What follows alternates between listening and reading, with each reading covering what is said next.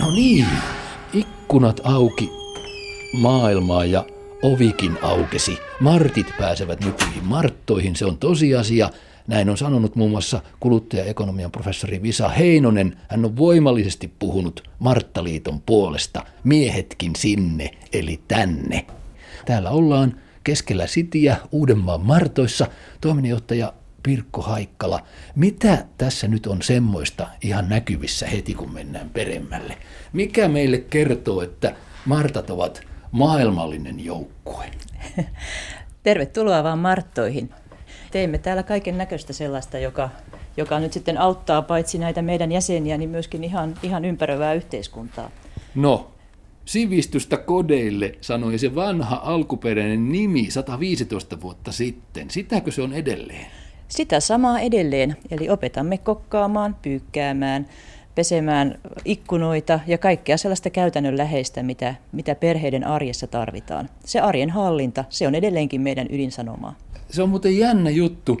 Välillä tuntui siltä jossain takavuosikymmeninä, että Martat ovat jääneet jonnekin. Mutta nyt olette taas inessä. Miten se on mahdollista? Kyllä Martat ovat aina seuranneet aikaansa ja eläneet siinä hetkessä, mikä sillä hetkellä yhteiskunnassa on ollut tämä tilanne. Ja on ollut pulaa, on ollut runsautta, on ollut monenlaista ismiä ja, ja suuntausta ja Martat ovat siinä aina roikkuneet mukana ja nyt tänä päivänä tuntuu, että tämä marttailu on todella niin kuin muodikasta ja meille tulee uusia jäseniä jatkuvasti. Just, just. Siis sinä olet Pirkko maan johtavia ruoka- ja ravintoketjulinkkejä, näin väitän. Se on meille oikeastaan ihan selvää, kun katsoo vaikkapa koulutustasi, maa- ja metsätaloustieteiden maisteri olet, tai vaikka entisiä työpaikkoja. Siellä on Pro Agria, Keski-Suomea, Suomen ruokatietoa ja MTK on toiminnan johtajuutta jopa. Mitä tuumaat siitä tiedosta, että maailmalla, muualla kuin meillä, nälkä olisi vähentynyt vesipulasta, ebolasta, sodista, kaikesta huolimatta? Tämä nykypäivä on sellaista, että pitää kuunnella näitä uutisia ympäri maailmaa. Ja kyllä täällä Martoissakin on mietitty niitä tulevia vuosikymmeniä ja sitä, että miten meidän pieni kansakunta pystyy tässä selviämään. Ja, ja se nälkä, mikä tuolla maailmalla ja sodat, jotka siellä riehuvat, niin ne tulevat yhä lähemmäs meitä koko ajan. Ja Ebola. Ja Ebola. Siellä on tietysti monta muutakin tämmöistä, mitä me ei vielä ehkä näekään, mitkä ovat meitä uhkaamassa maailma on jatkuvassa muutoksessa ja siellä ihmiset joutuvat sitten pakenemaan omilta kotiseuduiltaan. Ja sehän näkyy meillä täällä esimerkiksi sillä tavalla, että meillä on todella paljon maahanmuuttajia, joille mm-hmm. me pidämme kursseja ja opetamme heitä sitten asumaan täällä Suomessa ja, ja elämään näillä, näillä säännöillä ja keinoilla, joita meillä on käytettävissä. Nyt on sanottu jo vuosia, että Saharan eteläpuolinen Afrikka, jossa nälkää eniten nähdään, joka neljäs kärsii siitä vitsauksesta – se tyhjenee kovaa kyytiä. Mitenkäs maailma nyt menee? Pitäisikö pikkuhiljaa ryhtyä globaaliin uuteen aluepolitiikkaan ja pitää Afrikka asuttuna vaikka väkisin? Mitä ajattelette Martta Liitossa? No siis väkisin pitäminen ei varmaan niin kuin onnistu, koska siihen ei kenellään ole keinoja. Mitä me olemme täällä Marttaliitossa yrittäneet tehdä, niin on tällaisia pieniä askeleita. Eli meillä on tämä kehitysyhteistyö, jossa olemme muun muassa Kamerunin naisia opettaneet tekemään ruokaa paikallisesti, tekemään siellä sellaista työtä, jotta se, se tieto ja, ja ruoanvalmistuksen taito leviäisi niihin maalaiskyliin ja sinne ihmisille ja loisi heille hyvinvointia. Mm. Et se on semmoista käytännön pientä työtä, mitä me teemme ja, ja ihan samalla tavalla, että et ei ne suuret puheet, suuret kokoukset ja kongressit ja politiikka, niin ei ne muuta maailmaa, vaan ne käytännön pienet teot. Mm. Tiesitkö muuten, Martta Hyvä, Haikkalan Pirkko, että jo pari miljardia ihmistä tällä pallollamme käyttää ravintonaan hyönteisiä? Joo, hyönteisiä on tietysti perinteisesti tuttu käyttämään tuolla niin kuin tietyissä maissa ja varsinkin tropiikissa. Mm. Ja, ja nythän tuntuu, että se laajenee jatkuvasti ja siinä on tietenkin syyt. Ei, ei tässä niin kuin valkuaine riitä tälle porukalle. Meitä tulee 80 miljoonaa joka vuosi uutta ihmistä maapallolle ja, ja sen takia tietysti viljelymaat, jotka tahtovat ehtyä ja kuihtua niin. ja sodat ja nälänhädät, kun edesauttaa sitä, että pitää löytää uusia ruoanlähteitä ja hyönteisten syöminen on varmaan sitä tulevaisuutta. Se kyllä. on ruuan laatu pelastus, ainakin tuossa proteiinikatsannossa. Tietysti ihmiset tarvitsevat tietyn määrän proteiinia, jotta voivat hyvin ja, ja pystyvät niin kuin elämään.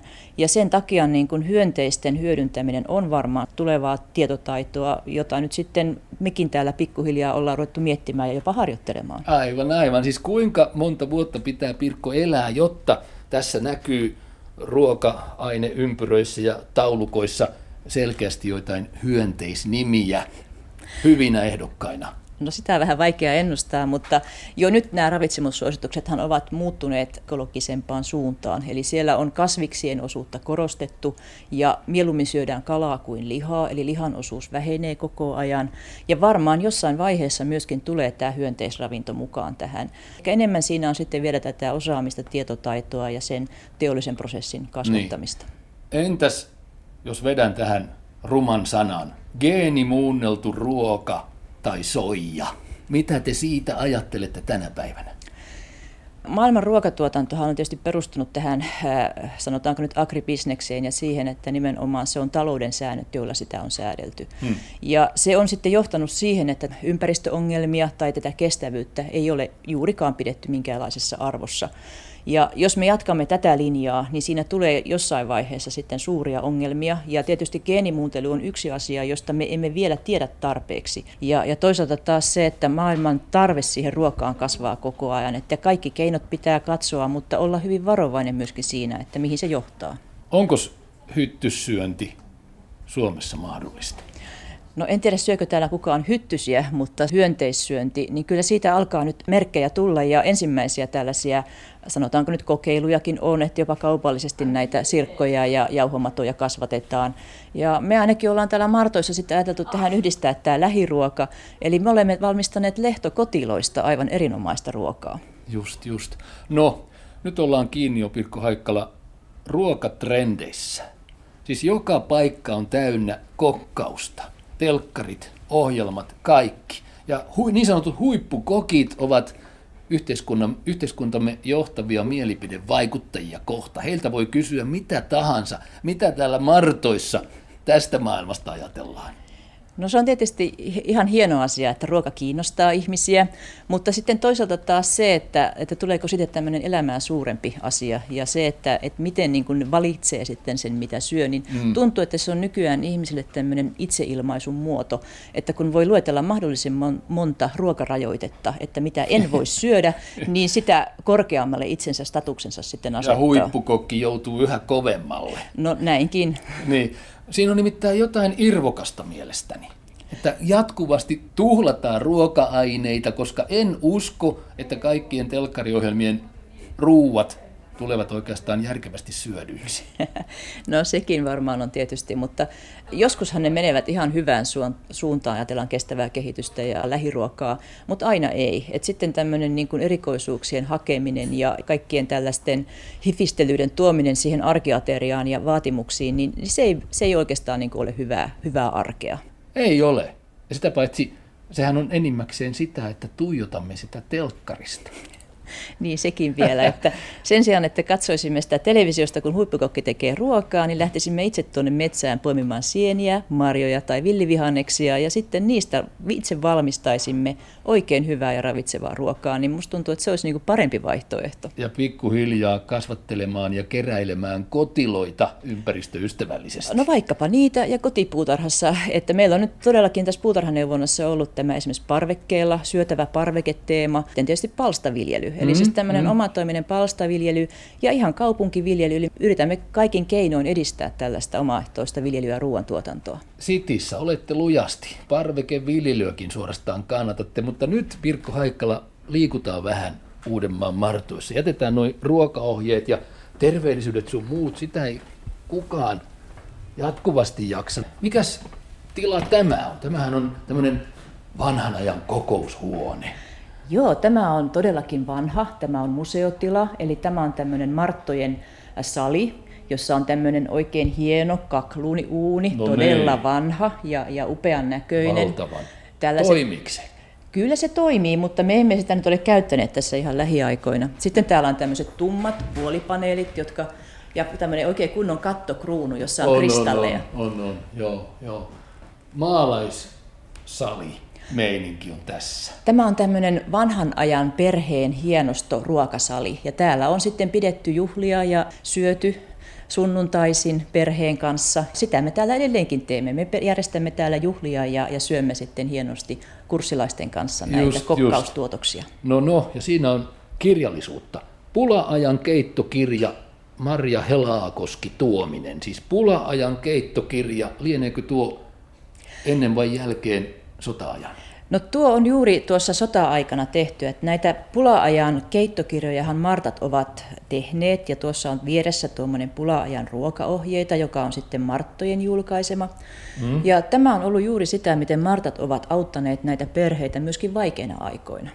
Eli siellä on mietitty, että miten sitten vähistä raaka-aineista ja silloin kun ruoasta on pulaa, niin miten tullaan, tullaan toimeen ja miten osataan valmistaa täysipainoisia aterioita. Ja näillä opeilla varmaan sitä maailman ruokapulaa voitaisiin helpottaa laajemminkin kuin vain Aivan. täällä kotimaassa. Siinä se globaalisuus näkyy. Suomessahan oli noihin aikoihin tilanne, että ihmiset osasivat lukea ja samaan aikaan näkivät nälkää. Aivan muutamia muutamia vuosikymmeniä sitten.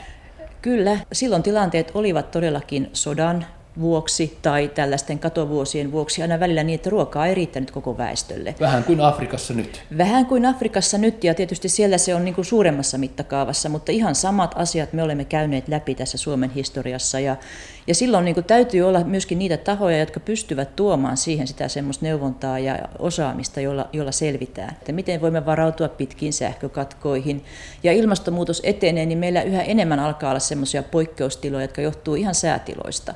Ja ihmisen osaaminen on kadonnut näiden sukupolvien aikana, että nyt me joudutaan taas sitten opettamaan, että miten tullaan toimeen, kun ei ole sähköä. Miten opettamaan niihin pelottaviin näköaloihin.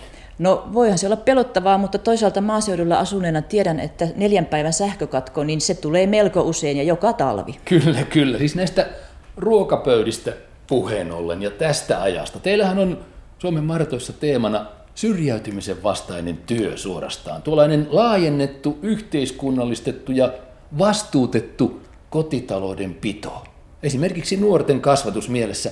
Millä tavoin näet, toiminnanjohtaja Haikkala, pikku pikku laskujen maksunöyryyden, jota opetatte, millä tavalla se on osa ison maailman parantamista? No se, että työn tämmöinen niin kuin osaaminen ihan näissä elämän perusasioissa tuntuu kadonneen. Ja erityisesti nuorisolla niin on vaikeuksia tavallaan ymmärtää niitä sääntöjä ja toimintamalleja, joita meidän yhteiskunnassa on totuttu pitämään yllä. Ja sen takia niin Martat joutuvat esimerkiksi talousneuvontaa nuorille tekemään hyvin paljon. Joo. Ja siihen liittyy juuri tämä, että pitää opetella maksamaan laskut ja pitää osata budjetoida ja miettiä, että jos sitä käyttörahaa sitten jää se 200 euroa kuukaudessa, niin miten sillä tullaan toimeen, ettei ylivelkaannu mutta... Niin, niin, ja vuokran maksamattomuuden perusteeksi se ei riitä, että ei ole rahaa. Niin, no sekin on totta. Ja tietysti Suomessa niin on hirveän paljon ihmisiä, joilla ihan oikeasti ne rahat eivät riitä siihen elämiseen, jolloin joudutaan sitten yhteiskunnan tukiverkkoihin. Meillä on nyt sitten ehkä enemmänkin vielä niitä henkilöitä, jotka ovat pudonneet näiden tukiverkkojen läpi. Eli Joo. syrjäytyneitä nuoria, jotka ovat sitten jo tavallaan jääneet pois yhteiskunnasta. Ja, ja heitä me yritämme kaikin keinoin sitten auttaa takaisin.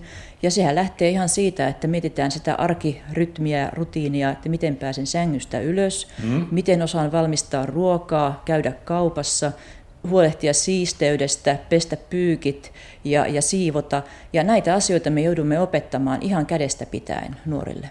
Entäs se ennaltaehkäisevä työn puoli, jotta ei valuttaisi, päästäisi noin pitkälle?